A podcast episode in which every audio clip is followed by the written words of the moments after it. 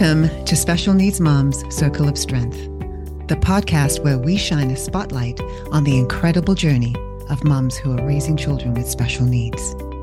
I'm your host, Valerie, and I'm honored to bring you to a place where the voices of these amazing moms can be heard through a collection of narratives that embody resilience, hope, and strength. Whether you're a parent, a family member, a caregiver, a friend, or simply someone seeking to learn, join us as we embark on this journey of resilience, love, and connection.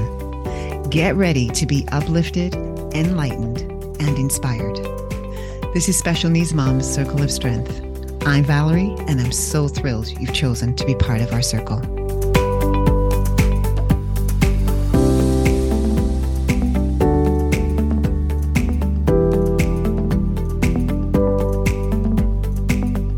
Hello, and welcome to Special Needs Mom's Circle of Strength podcast. This is Valerie, your host, and I'm supposed to talk to you about bracing up for the new year. We're supposed to be contemplating our goals for the upcoming year, making plans to succeed, plan a trip, maybe a quick getaway with our spouse or partner, or maybe we'd prefer to have a girly trip away instead. I used to ask God to make the upcoming year a better year than the one I was leaving behind. A few years ago, I switched to asking for grace to get through the upcoming year. As I mature, I've come to realize and eventually accept that life is not always going to go the way I planned or even the way I would like. I'm a fighter, a planner, and I have an A type personality. But I have to say, there are days when my fight just ups and is gone. There are days when I can't seem to muster up the motivation to get through anything more than I absolutely have to. I have a neighbor who once called me and said, if I ever want to take up drinking, I need to give her a call. Love that you don't want me to drink alone, Alana. Thanks. I don't think I'm quite ready yet for that, but I know the invitation is always open. This phrase, which I'm going to share with you in a moment, has been weighing on my mind a lot lately. I listened to a sermon by Michael Todd called Marked. In fact, I listened to it several times. He preached it at the Elevation Church a few years ago, and my mind locked in on this phrase your experience does not match your expectations. I just want you to ponder that for a minute. As I mulled over that phrase, my mind went back to when my oldest was born. Prolapse cord, intubated and ventilated in ICU, life expectancy of one year. This certainly wasn't the experience that I was expecting after seven years of trying to get pregnant. Fast forward 15 years, and this same child has lived beyond her life expectancy to face spinal surgery to correct a scoliosis, which created a leaky G tube. Our child is in recovery. Just picture this. And the surgeon comes to tell us that everything went well, except she was peeing a little bit of blood post surgery to later being faced with the possibility that this child is going to need dialysis for kidney injury that occurred because of the surgery. I couldn't help but think, doesn't this child have enough to deal with being totally dependent for all care, G tube fed, nonverbal, and needing a wheelchair? Our second child was born three years after our first, and she could have been a stand in for Shirley Temple had they been born in the same era.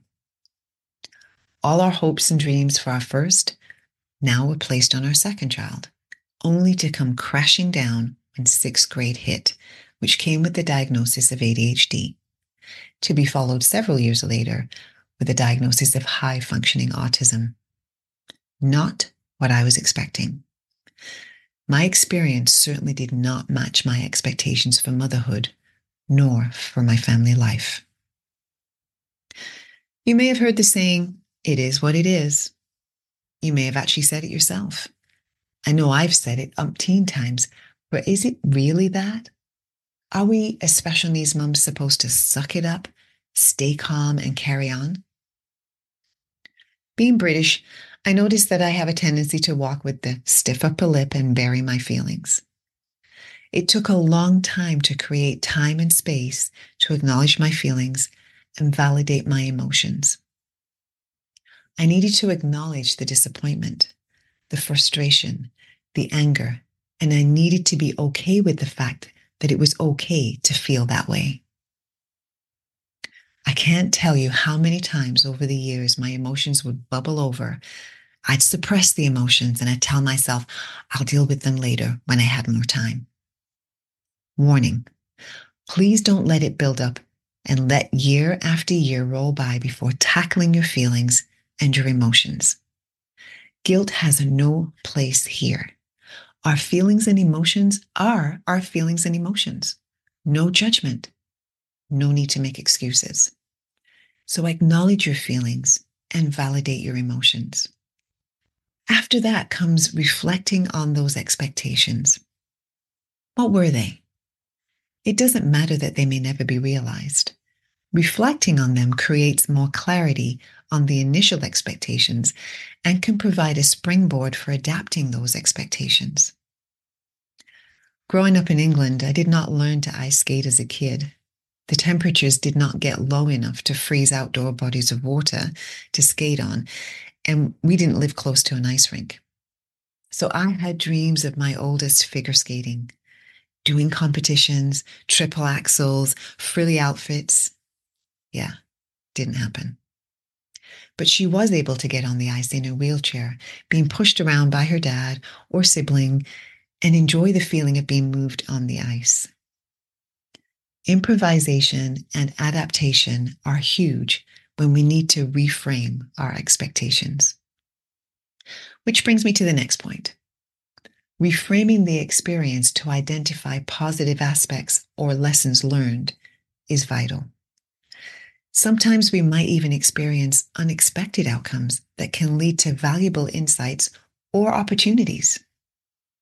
For our family, Melody Ann's need to use a communication device to communicate provided an unexpected outcome that has benefited many children from four different provinces in Canada, as well as some children in the US.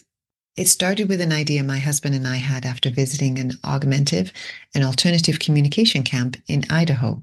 With the Idaho camp director's help, we were able to establish a similar annual camp in 2016 where we live in Alberta, Canada. We partnered with the University of Alberta Speech Language Pathology Department, and we were able to bring in some physiotherapy students as well as some occupational therapy students. This leads to the question Can you look at your experience and see the learning potential? Can the experience contribute to your own personal growth by turning disappointment into a catalyst for progress? I don't know about you, but I certainly learned advocacy skills, both written and verbal, when navigating Eden House, Melody Ann's forever home. I would be remiss if I did not mention the need for self compassion. It's tough, and at times it sucks being a special needs mom.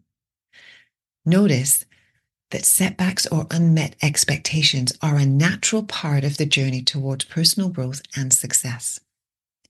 Yes, you did grow when you stood up to that principal at the school, when you advocated for funding, when you asked the doctor to talk to you in words that you could easily understand. Practice self care and say with me, I honor my needs without guilt, understanding that self care is a priority. Because when I prioritize my well being, I acknowledge that a healthy mom is crucial for a healthy family. Lastly, I would encourage you to celebrate progress, any and every inch of progress, your child's progress, and more importantly, your own. Above all, stay persistent. The waves of, I didn't get what I expected, will subside. I do encourage you to seek professional help from a therapist, a counselor, or a coach if you feel like you are drowning in the emotion of it all. Yours is a unique journey but you don't have to do it alone. I want you to go into this new year giving yourself grace. Consider committing to doing one thing each day just for you, even if it's just five minutes. For drinking your favorite tea, extra time in the shower, reading a couple of pages of a book, catching up with a friend, whatever it is that you choose, but choose something to do every day. It may be that it is what it is. Maybe you didn't get what you expected. But by changing your perspective, maybe you can create something incredible. With help, I did. And this podcast is just one of the incredible things created because of Melody Ann, and Ebony's life. Join our Facebook community. See the show notes for the link. Check out my website if you want to know a little bit more about me and how to reach out to me. Live with intention, embrace the journey. Happy New Year and all the best for 2024.